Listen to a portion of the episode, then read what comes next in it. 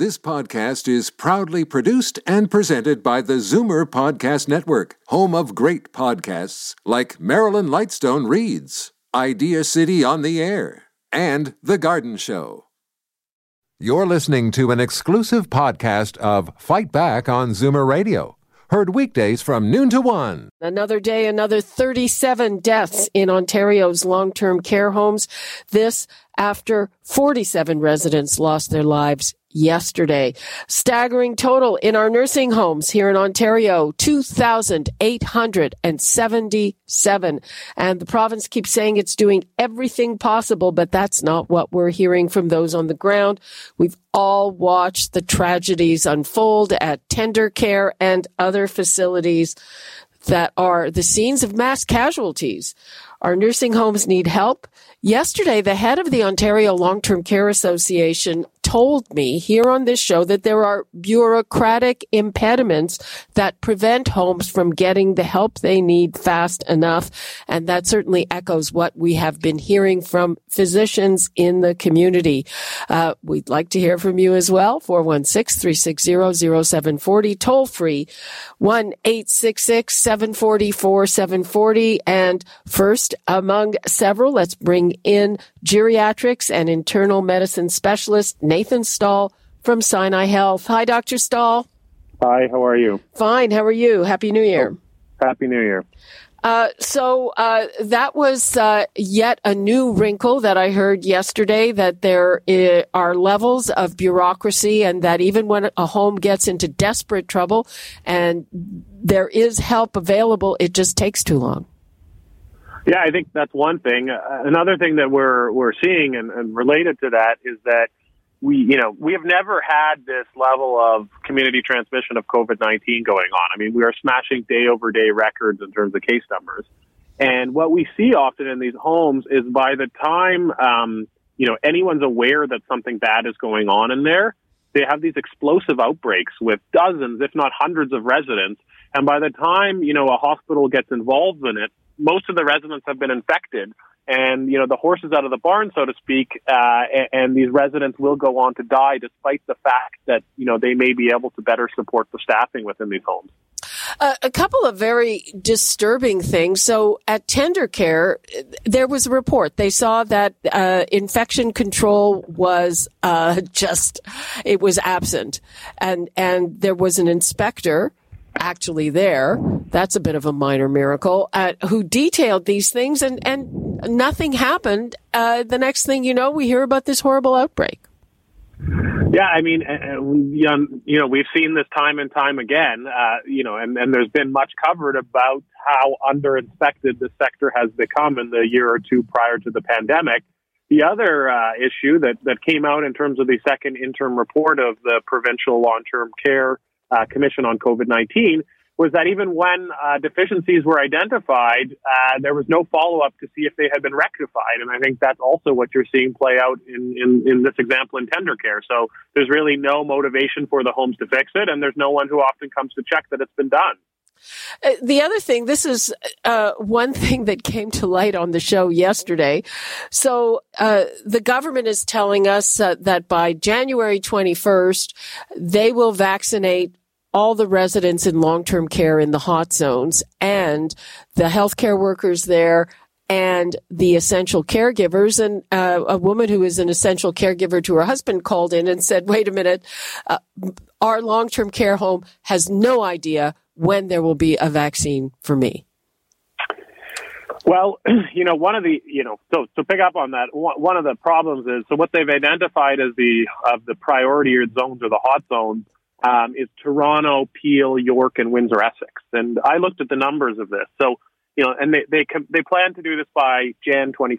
And so that is only going to be uh, 161 or 25 percent of homes, and it's only going to be 24,000 residents or a third of the residents in the province. And if you look at the homes that are currently under outbreak, only a third are actually in those priority zones. So, you know, the problem is everywhere in this province is a hot zone now or a priority zone, and we need to be vaccinating the whole province. The issue of, you know, lack of transparency and communication in the vaccine rollout has been a big one. And in homes, you're right, have not heard when they're receiving the vaccine.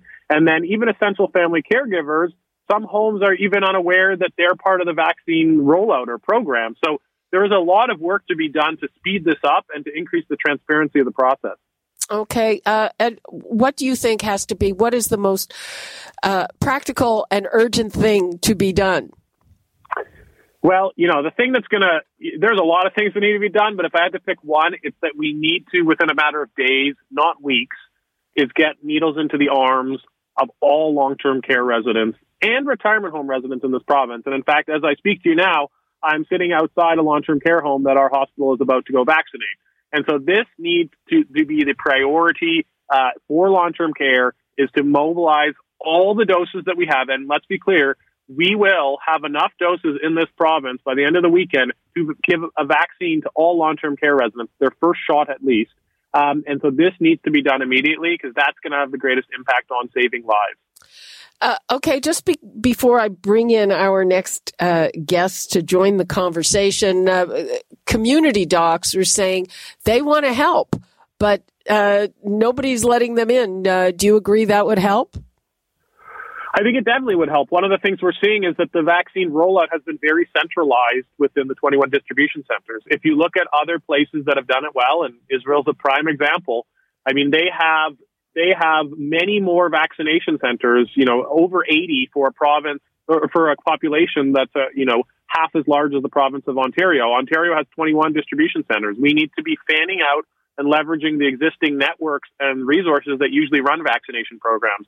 That's family doctors, community clinics, pharmacies within the community. Right now, it's very, very centralized, and that's why it's moving very slowly. Yeah. Nathan, hang on. For weeks, we've been telling you about CARP's campaign to fire Minister Merrilee Fullerton as a first step to a fix. Well, now the Toronto Star has launched a campaign of its own as they are finding that enough is enough.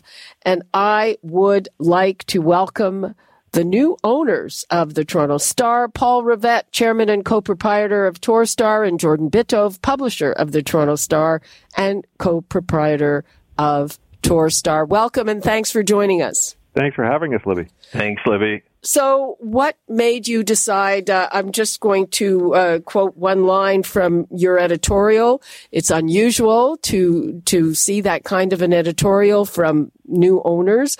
We are writing out of anger and sorrow over the inhumane treatment of one of the most vulnerable and venerable groups in our society, our elders. W- what made you take that step?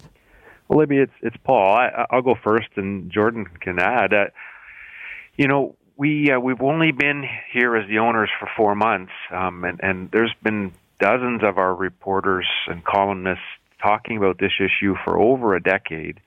Um, but but for us, uh, sitting here, uh, you know, just finally we're drawn to action by by the reports that we're getting from our own people about the the, the atrocious conditions, and and and and and the, the lives being lost and and and just felt like there just there is not enough being done to expose the problem and to and to get action. And um and and as and you just quoted the numbers uh minutes ago. I mean every day it's it's not one or two it's dozens of people dying and it's preventable. It's it's it's atrocious. And so we just thought we had to jump in and do something. Jordan First of all, Libby, I want to commend you and Moses and and Zoomer for really uh, and all the wonderful things that CARP has done for um, for making this a, a, a major issue and Thank for you. standing up for your uh, for uh, all your listeners and and your readers. And that's honestly all we're trying to do is we're trying to do what anyone I think in uh, and I, Paul and I always talk about it we're in a very privileged position and we're humbled by this that we have the ability um, to uh, share information, to be able to um, affect uh, policy and hold our leaders accountable. And the hope really is that, you know, one life lost is, is too many and Paul has uh, a mother. I, my mother is 93 years old, and we've all, I think we've all had friends that have been affected by it and seen how deplorable the situation is. And our ask really is, I think, and we're, you'll see it in, in the next few days. But we have a list of asks, um, and uh, I won't call them demands, but things that we would like to see happen immediately. And it comes, this all comes from a very, very good place, which is, you know, just treating our elders with respect and dignity. Uh, they have given us in this country so much, and we owe it to them. Dr. Stall, uh, I know you're not a political commentator, but uh, to what do you attribute our, our, our is the the government just kind of caught like a deer in the headlights? They because the, it seems that you know uh, there's not really an urgent response to the crisis part of this, as opposed to the fact that it's been going on for decades, and yes, the system has to be overhauled. Yeah, uh, you know, I've often wondered this. You know, I, I, one of the things I think we've gotten into the rut of in this pandemic is we seem to be able to only focus on one thing at a time, right? So early on in the pandemic, it was hospitals and critical care capacity. Then we had the moment when it was long term care, where that's where all the deaths were happening. Over the summer, Still we is. focused on schools. Um, in the fall, we focused on sort of reopening, and now it's sort of vaccines, right? And and it seems to be one issue that dominates everything. Um, and people are so overstretched in our healthcare system that um, without leadership in other areas, these things do not seem to get the attention and political will and the political action that they need.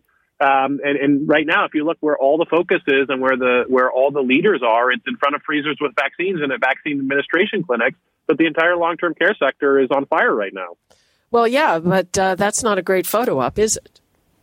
Uh, not, not particularly. I mean, yes, uh, it is a little fitting that most of them have happened in front of freezers. That I think the premier did go to um, the distribution center at uh, Unity Health or at uh, University Health Network. But no, I think I think we need to, you know, and I, I've said it many times before, and and I feel more confident in this prediction, this dire prediction that we are very likely to outstrip the death toll in the second wave, which started September 1st in long-term care um, uh, outstripped the, the, the death toll from the first wave, which was just over 1,800 people who died. We're now closing in on 1,100 deaths.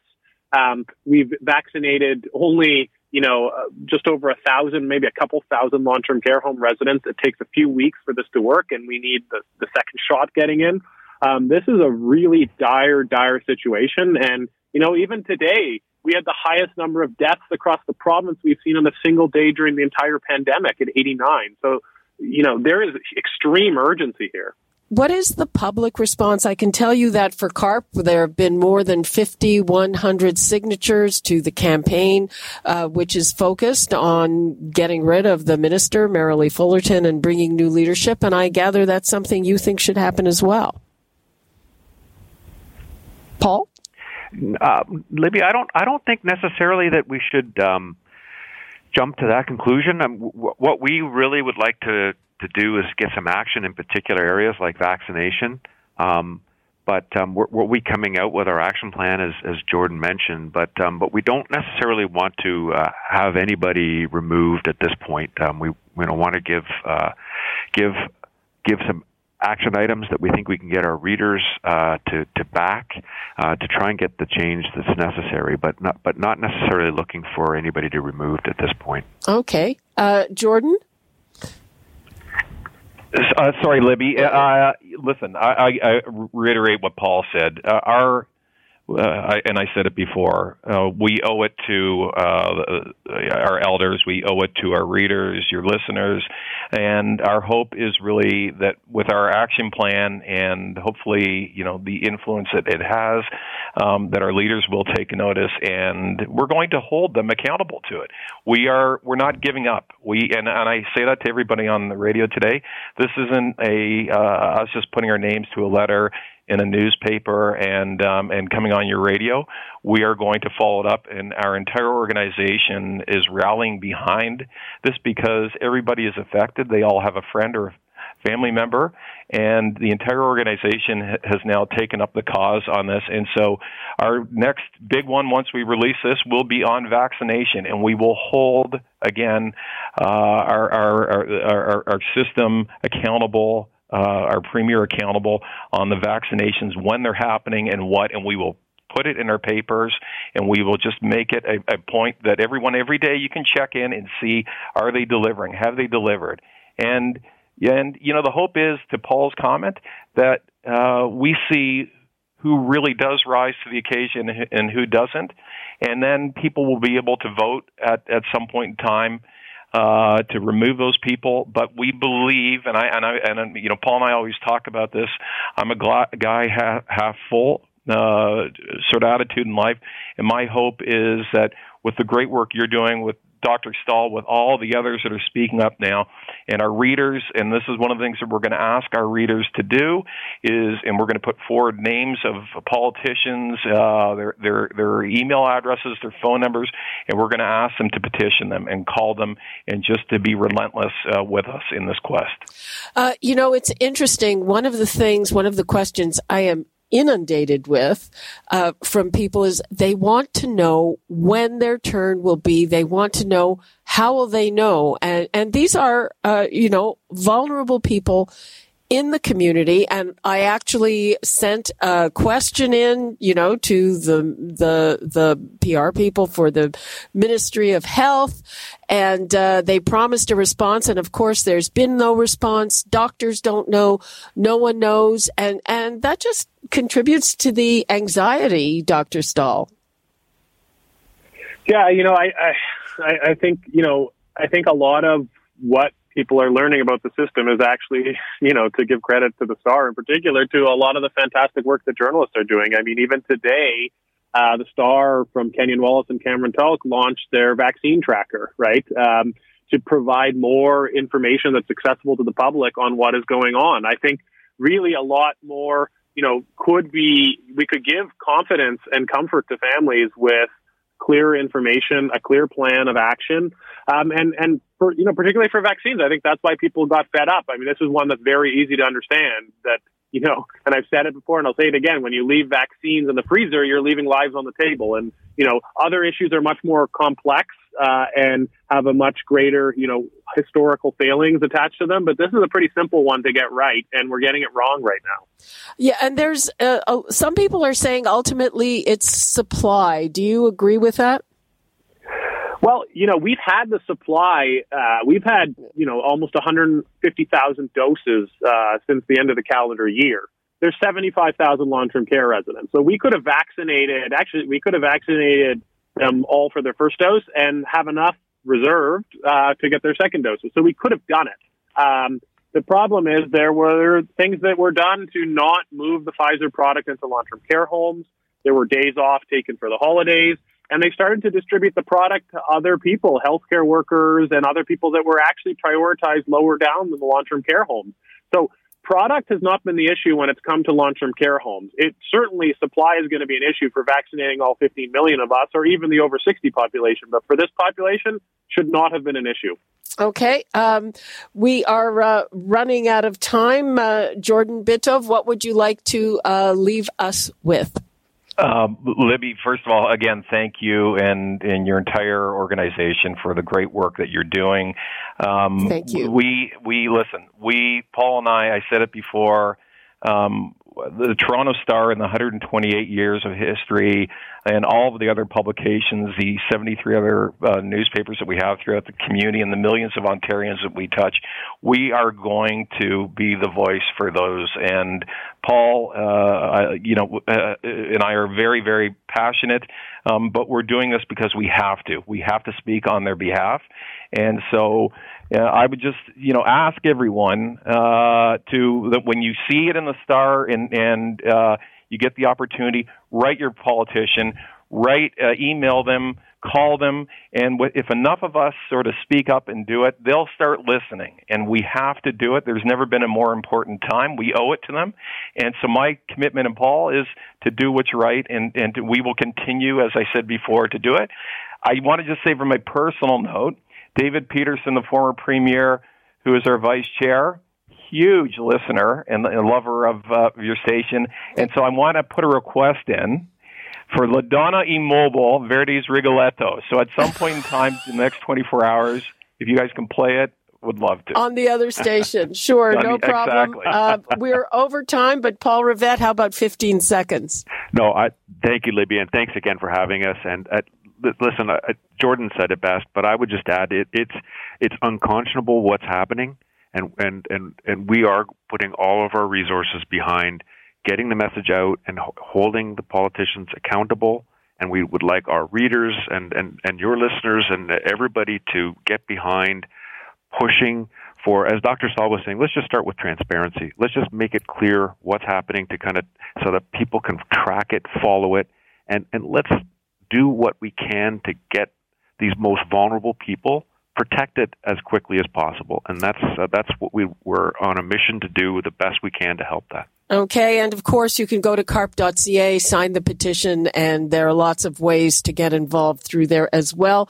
Uh, we're way over time. Thank you so much, Dr. Nathan Stall, Jordan Bitove, and Paul Rivett. Thank you, Libby. Thank you, Libby. Thank you. Okay, and that's all the time we have for today. Remember, Free for All Friday is coming up tomorrow. You're listening to an exclusive podcast of Fight Back on Zoomer Radio, heard weekdays from noon to one. You're listening to an exclusive podcast of Fight Back on Zoomer Radio, heard weekdays from noon to one. You're listening to an exclusive podcast of Fight Back on Zoomer Radio, heard weekdays from noon to one. This podcast is proudly produced and presented by the Zoomer Podcast Network, home of great podcasts like Marilyn Lightstone Reads, Idea City on the Air, and The Garden Show.